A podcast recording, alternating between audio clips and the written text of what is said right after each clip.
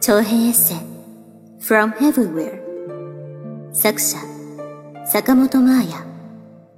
朗読初恋日語教学部レモン。それではお楽しみください。文庫版後書き。旅から4年。From Everywhere の出版から2年。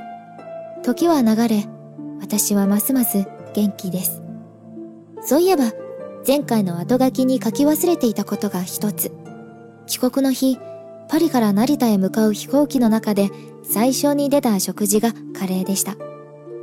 それはまさに私が日本に帰ったらまず口にしようと思っていた恋しい味。あまりにもあっさりと願い事が叶ってしまったのがおかしくて、拍子抜けしたのを覚えています。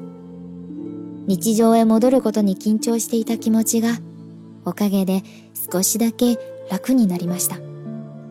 まるで長旅をねぎらうご褒美か、新たに始まる旅への激励みたいで。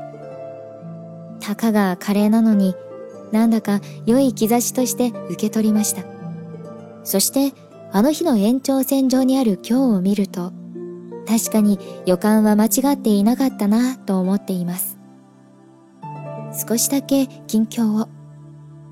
ローマの宿で作曲に目覚めた私は、その後も曲作りを続け、ついに今年全曲の作詞作曲を自分で手掛けたアルバム、シンガソングライターを発表しました。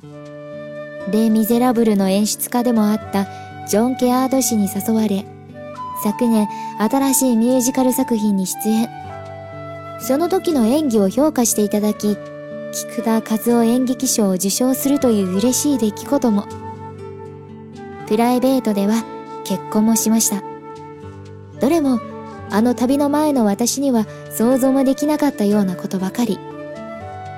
素敵なことが起きるまでの過程にはいくつもの困難や苦悩があるのは当然です。でもその時々に出会えるとびきり素敵なハプニングのために普通の毎日を一つ一つ積み重ねています。旅の中でできた生き方を日常に持ち帰ることには、ひとまず成功したのではないかと思っています。この本を手に取ってくださったあなたにお礼を申し上げます。さあ、次はどこへ行こうかな。どうか、あなたも世界に一つのあなただけの旅を。またお会いしましょう。2013年6月坂本真綾